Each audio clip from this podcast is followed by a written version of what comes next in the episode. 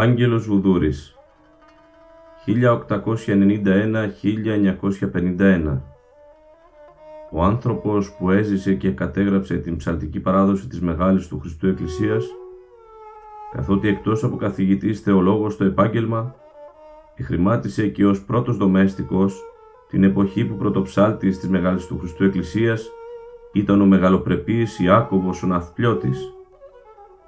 Διαβάζουμε τα συγγράμματα και τα απομνημονεύματα του Αγγέλου Βουδούρη με σκοπό να ωφεληθούμε και να μάθουμε εκ των έσω για την εκκλησιαστική μουσική παράδοση της Μεγάλης του Χριστού Εκκλησίας και όχι μόνο. Είμαι ο Αλέξιος Φωτακόπουλος και είναι ένα ακόμη επεισόδιο της σειράς «Ψαλτικά αναγνώσματα» του Σχολείου Ψαλτικής. Καλή σας ακρόαση. Είναι τα podcast του Σχολείου Ψαλτικής.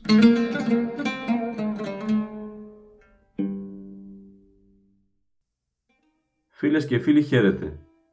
Είμαστε και πάλι μαζί για να συνεχίσουμε την ανάγνωση του βιβλίου του Αγγέλου Βουδούρη με τίτλο «Η μουσική χορή της Μεγάλης του Χριστού Εκκλησίας κατά τους κάτω χρόνους». Βρισκόμαστε στο δεύτερο μέρος. Μέχρι αυτό το σημείο του βιβλίου είδαμε τα ειδικά καθήκοντα του πρωτοψάλτη, του λαμπαδαρίου, των δομεστίκων και των κανοναρχών. Σήμερα θα μάθουμε για την ψαλμοδία του Πατριαρχικού Ναού και για την πηγή της ασματοδίας των Πατριαρχικών Ψαλτών. Ας ξεκινήσουμε. Η ψαλμοδία του Πατριαρχικού Ναού Της Μεγάλης Εκκλησίας η ψάλτε ακολουθούσε την ψαλμοδία του παρελθόντος του Πατριαρχικού τούτου Ναού. Η δε ψαλμοδία αυτή παρελήφθη υπό τον εκδιαδοχής διδασκάλων πρωτοψαλτών της μετά την άλωσιν και κατόπιν εποχής. Το μέλος τούτο των εκκλησιαστικών ύμνων είναι δεσμευμένον δια της αρχαίας γραφής, ή της ήτο μεν δις Χριστάτη και δις μνημόνευτος, όμως δια των πολλών αυτή σημαδίων και σημαδοφώνων κατορθώνουσαν να υποδηλεί στους ειδήμονας της μουσικής του Βυζαντίου τέχνης, όχι μόνον το μουσικόν μέλος, αλλά και τα προσπαράσταση αυτού διάφορα σχήματα της φωνής, εις τούτο χρησιμευούσεις της χειρονομίας.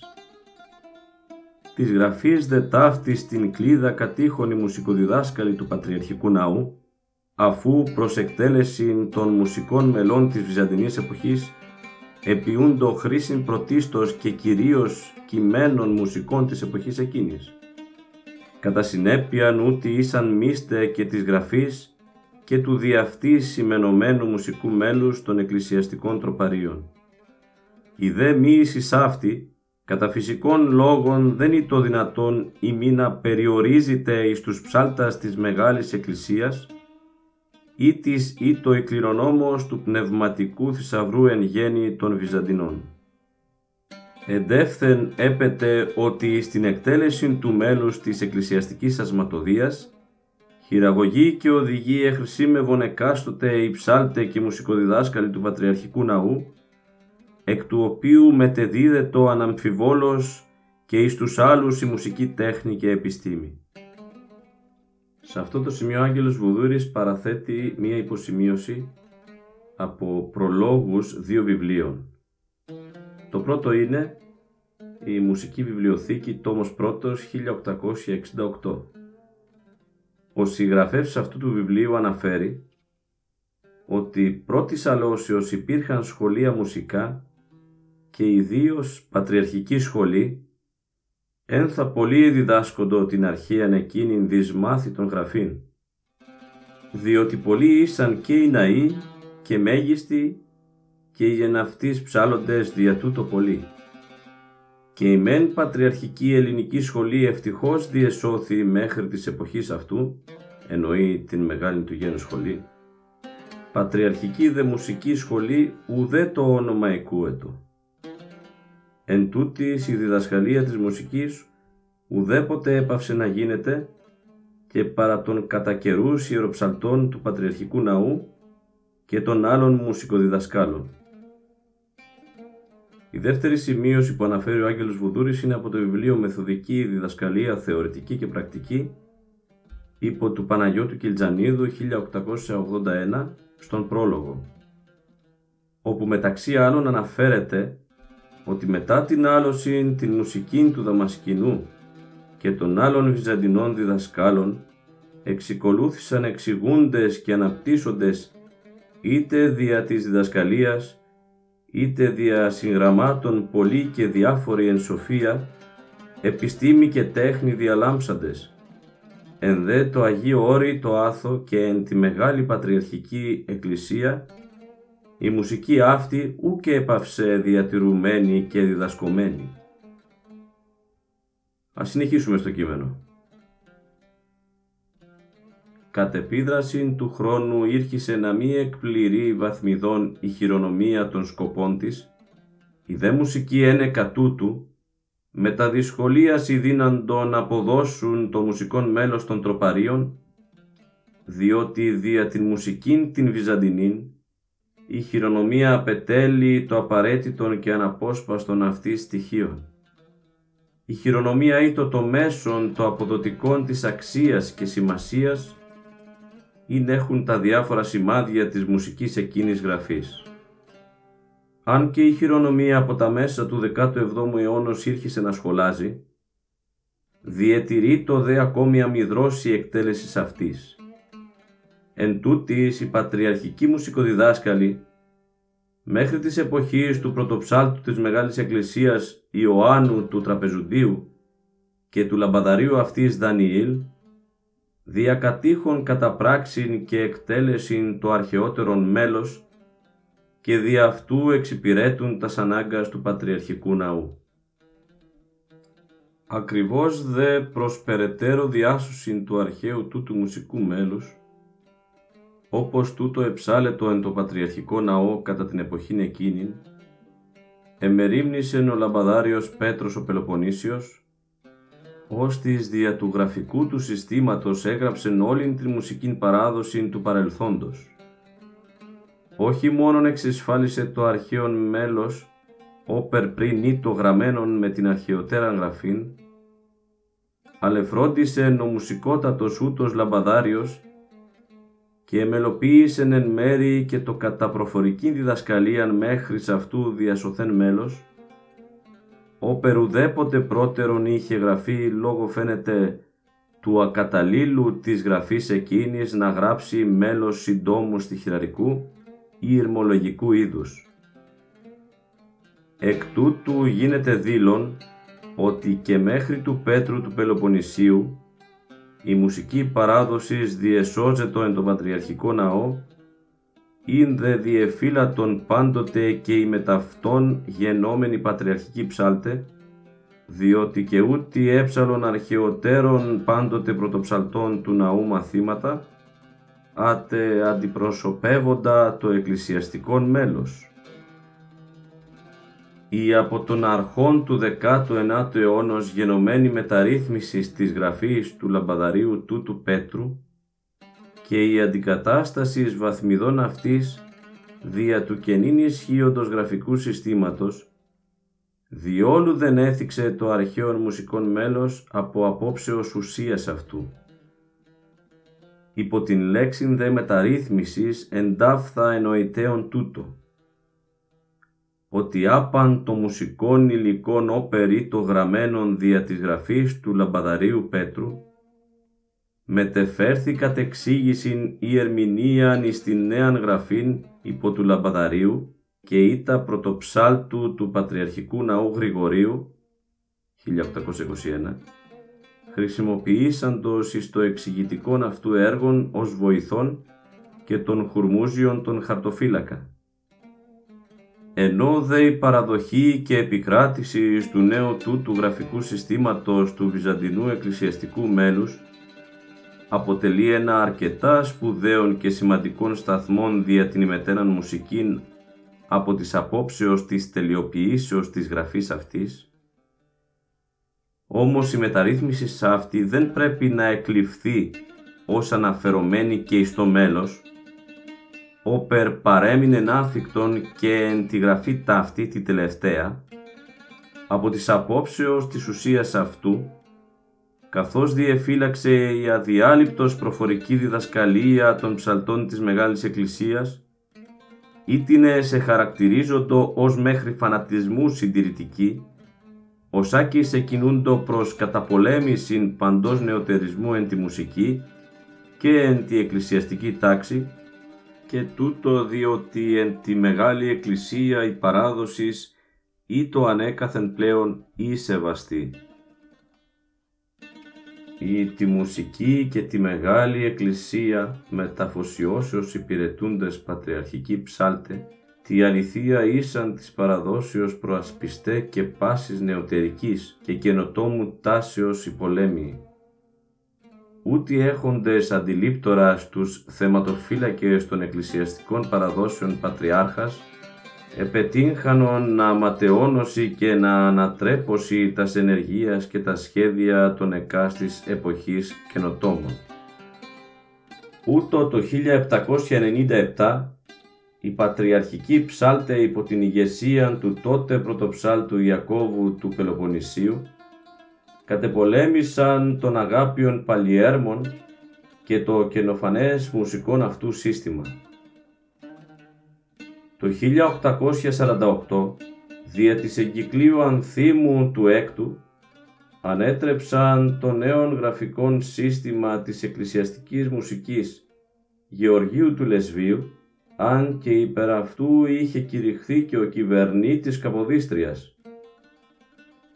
Το 1846 διακυκλίου της Μεγάλης Εκκλησίας προς τους Μητροπολίτας του Οικουμενικού Θρόνου, τον Καρλοβιτσίου, τους εν Σερβία, Μολδοβλαχία, Επτανήσου, Ενετία και Αλαχού, κατεδικάστη η τετράφωνος ευρωπαϊκή μουσική, όχι μόνον ως ξένη και έκφυλος, ακροσφαλής και σκανδαλώδης, αλλά και ως μη αποδίδουσα την έννοια των ημετέρων ασμάτων, κατακυλούσα δε μόνον την ακοήν, ελκύουσα την αίσθηση και καταχανούσα την ψυχήν, και επομένως ως θεατρική μουσική και των ενδιαχύσει εφρενωμένων, ουχή δε προσευχομένων. Το 1873, επί Ιωακήμ του Δευτέρου, κατεπολεμήθησαν και απόπειρε προς εισαγωγήν και επικράτησιν εν το εν πέραν της Κωνσταντινούπολεως Ιερό Ναό των Ισοδίων της Παναγίας του Ευρωπαϊκού Τετραφωνικού Συστήματος. Εν γέννη δε κατεπολεμήθη πάντοτε υπ' αυτόν μέχρι του νυν χρόνου παν σύστημα ή οργάνωσης ή συγκρότημα μουσικών, άτι να εστοχάζοντο κατά καιρούς την διαφθοράν της βυζαντινής μουσικής και την διαστροφή της παραδόσεως του Πατριαρχικού Ναού, ειν διαιώνιζον πάντοτε η ψάλτε αυτού. Η επόμενη σημείωση λέει τα εξής. Ότι εν το περιβάλλοντι της Μεγάλης Εκκλησίας το έδαφος ή το οίκιστα κατάλληλον δια τους είτε έξωθεν είτε έσωθεν επιβαλωμένους νεωτερισμούς, τούτο ανεπιφυλάκτος δέο να γίνει δεκτόν, διότι συνέβαινε το εξής. Ο Σάκης της των Πατριαρχών ήθελε να εισαγάγει νεοτερισμόν τεινά εις την τάξη του Πατριαρχικού Ναού. Ο πρωτοψάλτης δεν αντέδραμεν φανερός. Όταν δε το νεωτερικόν διεδέχε το άλλος Πατριάρχης, τότε εκείνος επανήρχε το άφθης εις την αρχαίαν τάξην και εις την πατριαρχικήν παράδοση. Ούτω Κωνσταντιος ο δεύτερος, 1835, γενόμενος πατριάρχης, ηξίωσε από τον πρωτοψάλτην Κωνσταντίνον, όπως ούτως μελοποιήσει κατά τους οκτώ ήχους το φως ηλαρών, και τούτο να ψάλεται εν το πατριαρχικό ναό εκ περιτροπής, αντί του εις δεύτερον ήχον τιούτου ο πρωτοψάλτης συνεμορφώθη προς την πατριαρχική ταύτην αξίωσιν, αλλά προσωρινός. Διότι μετά την πτώση του πατριάρχου τούτου επανήλθεν άφθης η αρχαία τάξης. Εψάλετο δηλαδή πάλιν εν το πατριαρχικό ναό το κλασικό μέλος του φως ηλαρών, το εις ήχον δεύτερον, και τούτο ψάλεται και σήμερον έτη. Άλλο περιστατικό. Μελέτιος ο τέταρτος 1921 κατά την εορτή της μεταμορφώσεως, ότι ο πρωτοψάλτης ως εισοδικόν έψαλε το ό,τι παρασύπη η ζωής εν το φωτί σου οψόμεθα φως, εκείνος διορθώνων τον πρωτοψάλτην του από του θρόνου έψαλε το «Θαβόρ και Ερμόν» κτλ. Ο πρωτοψάλτης μετά το τέλος του εισοδικού στραφής προς τον Παναγιώτατον είπε αυτό ότι ούτω διατάσσει το τυπικόν και οι τάξεις της Μεγάλης Εκκλησίας. Ο Πατριάρχης επιμένων προσέθεσεν ότι εις τα Ιεροσόλυμα τούτο ψάλεται. Και ο πρωτοψάλτης αύθης υπέδειξεν ότι εν τη Μεγάλη Εκκλησία ως εισοδικών της εορτής ψάλεται το καθιερωμένον τούτο. Άλλο περιστατικό. Κατά την Μεγάλη Εβδομάδα εις τους νυμφίους και κατόπιν, καταλυμπάνεται το μηνολόγιο εν το Πατριαρχικό Ναό. Συνοδά τη αρχαία τάξη, αν και το τετυπωμένο τυπικό του 1888 δεν λαμβάνει τούτο υπόψη. Βασίλειος ο Τρίτος ο Απονικέας, το πρώτον έτος της πατριαρχίας αυτού, την Μεγάλη Τρίτην στους νυμφίους, απίτησε να αναγνωστεί παραληφθέν όπως πάντοτε των μηνολόγιων, αλλά ο πρωτοψάλτης υπέδειξε αυτό ότι τούτο ισχύει εν το ναό της Μεγάλης Εκκλησίας και διότι είναι εντελώς άτοπο να μνημονεύεται πρώτα ο δούλος, ο Άγιος της ημέρας και ήταν να έπεται ο Κύριος και ο Δεσπότης. Ο Πατριάρχης επίστη και δεν επέμεινε περισσότερο. Φίλες και φίλοι, πολύ ενδιαφέρουσες οι υποσημειώσεις που παραθέτει ο Άγγελος Βουδούρης. Ας συνεχίσουμε στο κείμενό μας. Είχαμε μείνει στο ότι το μέλος παρέμεινε άφθαρτο και αναλύωτο παρόλο που η γραφή άλλαξε και ότι οι πατριαρχικοί ψάλτες ήταν αυτοί που προστάτευαν αυτό το μέλος και ήταν εναντίον παντός νεωτερισμού. Εν τούτης με την σπουδήν και μάθηση της Νέας Γραφής με την οποία είναι γραμμένον από αιώνος το μουσικόν μέλος της ασματοδίας ημών, δεν έπεται ότι επιτυγχάνει της εν τη εκτελέσει την ουσίαν του μέλους της βυζαντινής μουσικής. Όσον και αν θεωρείται τελεία και αρίστη η νέα γραφή, όμως αυτή δεν δύναται να εκφράσει το μουσικόν μέλος εκτελούμενον την δια της γραφής έκφρασιν του μέλους επιτυγχάνει ως της μουσικός, είναι μεμοιημένος εις την κατά το ύφος της Μεγάλης Εκκλησίας εκτέλεσιν της εκκλησιαστικής ασματοδίας, καθώς η χρησιμοποιουμένη από μιας εκατονταετηρίδος γραφή, προϋποθέτει ορισμένον μέλος όπως τούτο εκτελείται υπό των μουσικοδιδασκάλων του Πατριαρχικού Ναού συμφώνως με την παράδοση. Άλλη μία υποσημείωση παραθέτει ο Άγγελος Βουδούρης από την Εκκλησιαστική Αλήθεια του έτους 1901, τρίτο τεύχος, σελίδα 197, όπου αναφέρονται τα εξής. Το ύφος τούτο, δηλαδή η κατάλληλος παράστασης εν τη απαγγελία της μελωδίας ή το τεθισαυρισμένον μετά την άλωση εν της μουσικής χωρής του Πατριαρχείου Κωνσταντινούπολεως, ένθα εξαιρετικός διέλαμπε και τούτο διότι εν τη Μεγάλη Εκκλησία κατά πάσαν σχεδόν εποχήν υπήρχον οι επιφανέστεροι των μουσικών ήτινες διαδοχικώς παραλαμβάνοντες διετήρουν πάντοτε γνήσιον και ανώθευτον σχετικό στο λεγόμενον πατριαρχικόν ύφος, το ενσταλάζον εν τες ψυχές των ακροουμένων, το σωτηριώδες και γλυκύτατον της κατανήξεως βάλσαμον, όπερ αναντηρήτως υπάρχει το σκοπιμότερον τέλος της Ιεράς Υμνοδίας. Το Πατριαρχείο της Κωνσταντινούπολεως όπως διεκράτησε ανώθευτον την παρακαταθήκη των ιερών δογμάτων της Εκκλησίας, ούτω διετήρησε ανώθευτον μετά την άλωσιν και το μουσικό ύφος, ο δε πατριαρχικός ναός εχρησίμευεν ως διδασκαλίων του ύφους της γνησιωτέρας δηλωνούν απαγγελία των εκκλησιαστικών ημών μελών. Ας συνεχίσουμε στο κείμενο.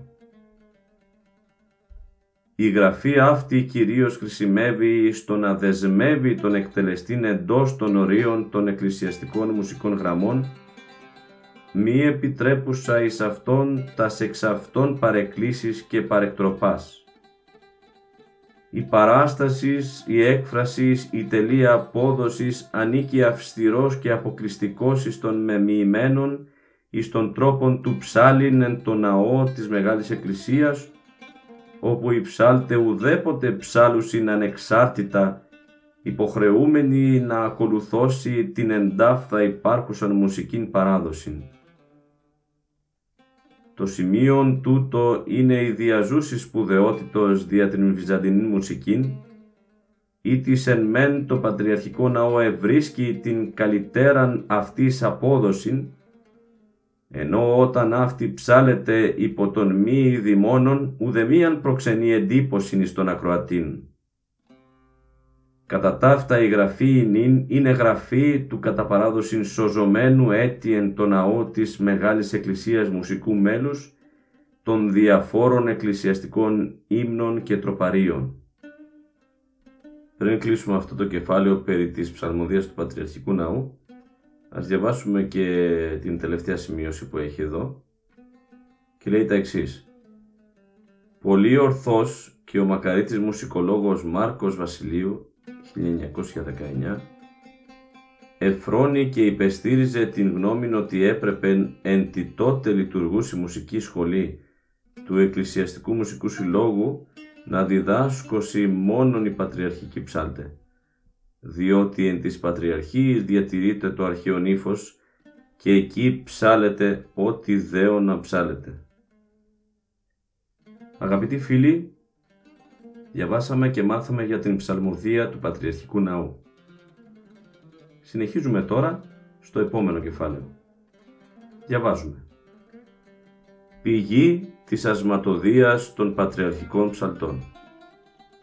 Πηγή εκ της οποίας αρίονται οι πατριαρχικοί ψάλτε τα μουσικά μέλη των εκκλησιαστικών ύμνων, είναι η κρατούσα εν το ναό μουσική παράδοσης Περιλαμβάνει δε αυτή όχι μόνον το εν της χειρογράφης είτε τυπωμένης μουσικής κειμένης μουσικών μέλος, αλλά και το προφορικός και γραπτός διατηρούμενον υπό των ψαλτών τούτων.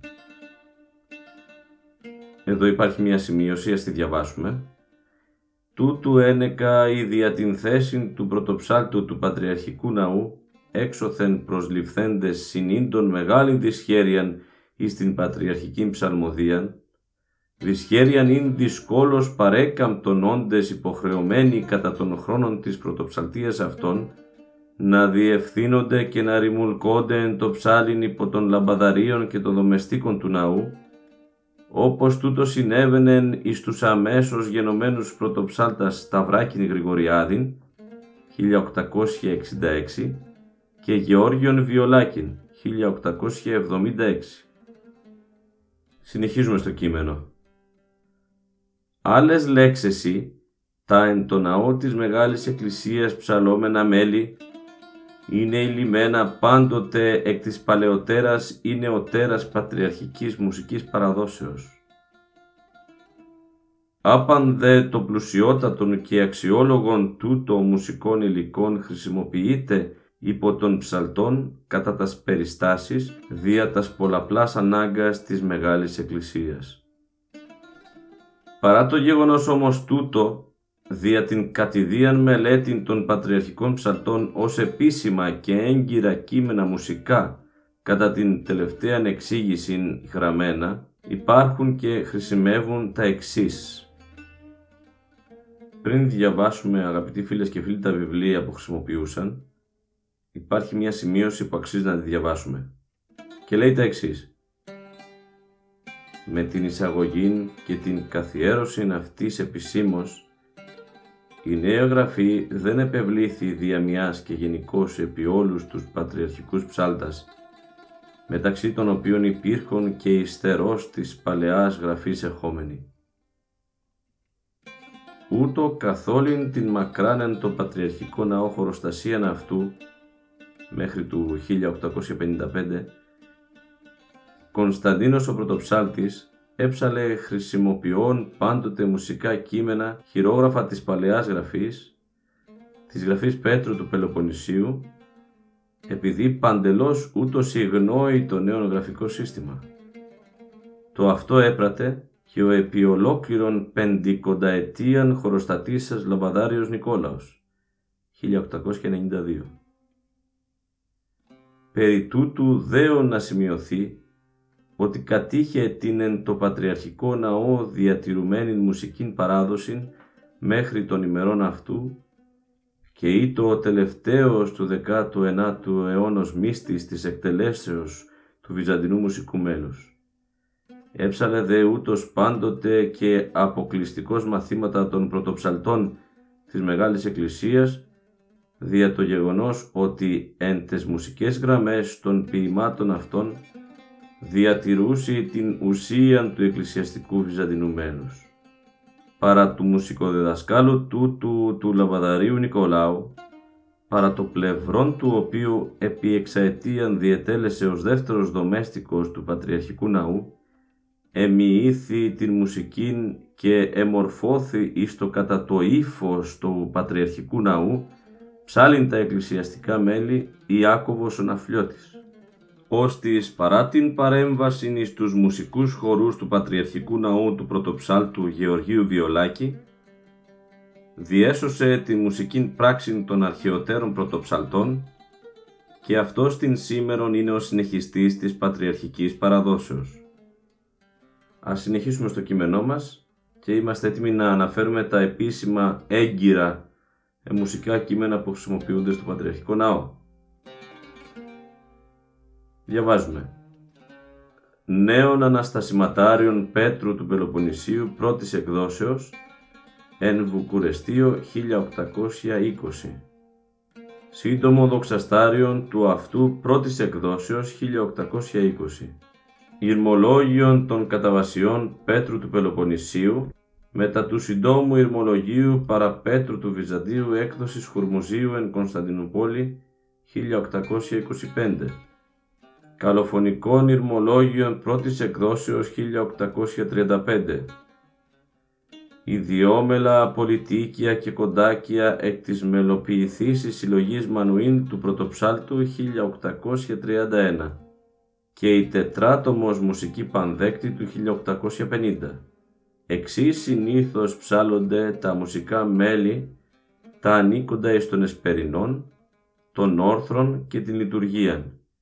Ή Μακάριος Σανίρ Πέτρου του Πελοποννησίου ή το συντετιμημένον υπομανουήλ πρωτοψάλτου, τα κεχραγάρια, πασαπνοάρια, τα αργά ιδιόμελα της Μεγάλης Τεσσαρακοστής Ιακώβου πρωτοψάλτου, τον ήλιον κρύψαντα Γερμανού του νέων πατρών, Αναστάσεως ημέρα Χρυσάφου του νέου πρωτοψάλτου της Μεγάλης Εκκλησίας, κράτημα δε τούτου του Πέτρου του Πελοποννησίου, σύντομη δοξολογίε Μανουήλ Πρωτοψάλτου, αργέ δοξολογίε Πέτρου Λαμπαδαρίου, Δανιήλ Πρωτοψάλτου, Ιακώβου Πρωτοψάλτου και Πέτρου του Βυζαντίου ή Γρηγορίου Πρωτοψάλτου, Αλληλουιάριον Ιωάννου Πρωτοψάλτου, χερουβικά σύντομα Πέτρου Λαμπαδαρίου και Γρηγορίου Πρωτοψάλτου, χερουβικά αργά Δανιήλ πρωτοψάλτου,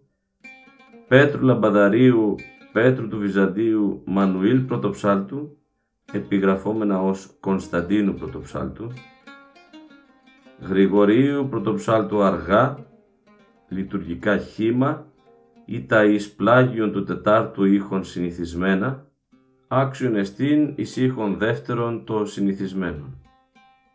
Λειτουργία του Μεγάλου Βασιλείου Ιωάννου Πρωτοψάλτου του Τραπεζουντίου, αγαπήσω σε Κύριε Ιακώβου Πρωτοψάλτου ή το εις βαρύν του Πρωτοψάλτου Γρηγορίου, κοινωνικά των Κυριακών και εορτών του ενιαυτού Δανιήλ, Πέτρου Λαμπαδαρίου, Ιακώβου Πρωτοψάλτου, Πέτρου του Βυζαντίου, Μανουήλ Πρωτοψάλτου, Γρηγορίου Πρωτοψάλτου και Ιωάννου Λαμπαδαρίου, Πολυέλεη Δανιήλ, Πέτρου Λαμπαδαρίου, Γρηγορίου Πρωτοψάλτου και Γεωργίου του Κριτός ησύχων βαρύν το λόγων αγαθών, άνωθεν οι προφήτε Ιωάννου Κουκουζέλους και η πατριαρχική φήμη μέλος αρχαίων ησύχων βαρύν. Λειτουργία των προηγιασμένων κατευθυνθεί το μέλος αρχαίων εις πλάγιον του Δευτέρου Αργών σύντομων και ησύχων πλάγιων του πρώτου.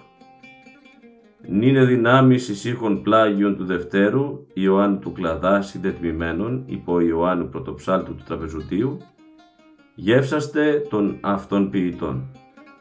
Υπάρχουν κάποιες σημειώσεις που αξίζει να τις διαβάσουμε, συγκεκριμένα για το νέο αναστασματέριο του Πέτρου του Πελοποννησίου λέει τα εξής Εν το πατριαρχικό ναό ουδέποτε γίνεται το απόλυτος χρήσης του αναστασματερίου του Πέτρου του Πελοποννησίου κατ' έκδοσιν του πρωτοψάλτου Ιωάννου ούτε του δοξασταρίου του Πέτρου κατά την έκδοση του πρωτοψάλτου Γεωργίου Βιολάκη κατά το 1899.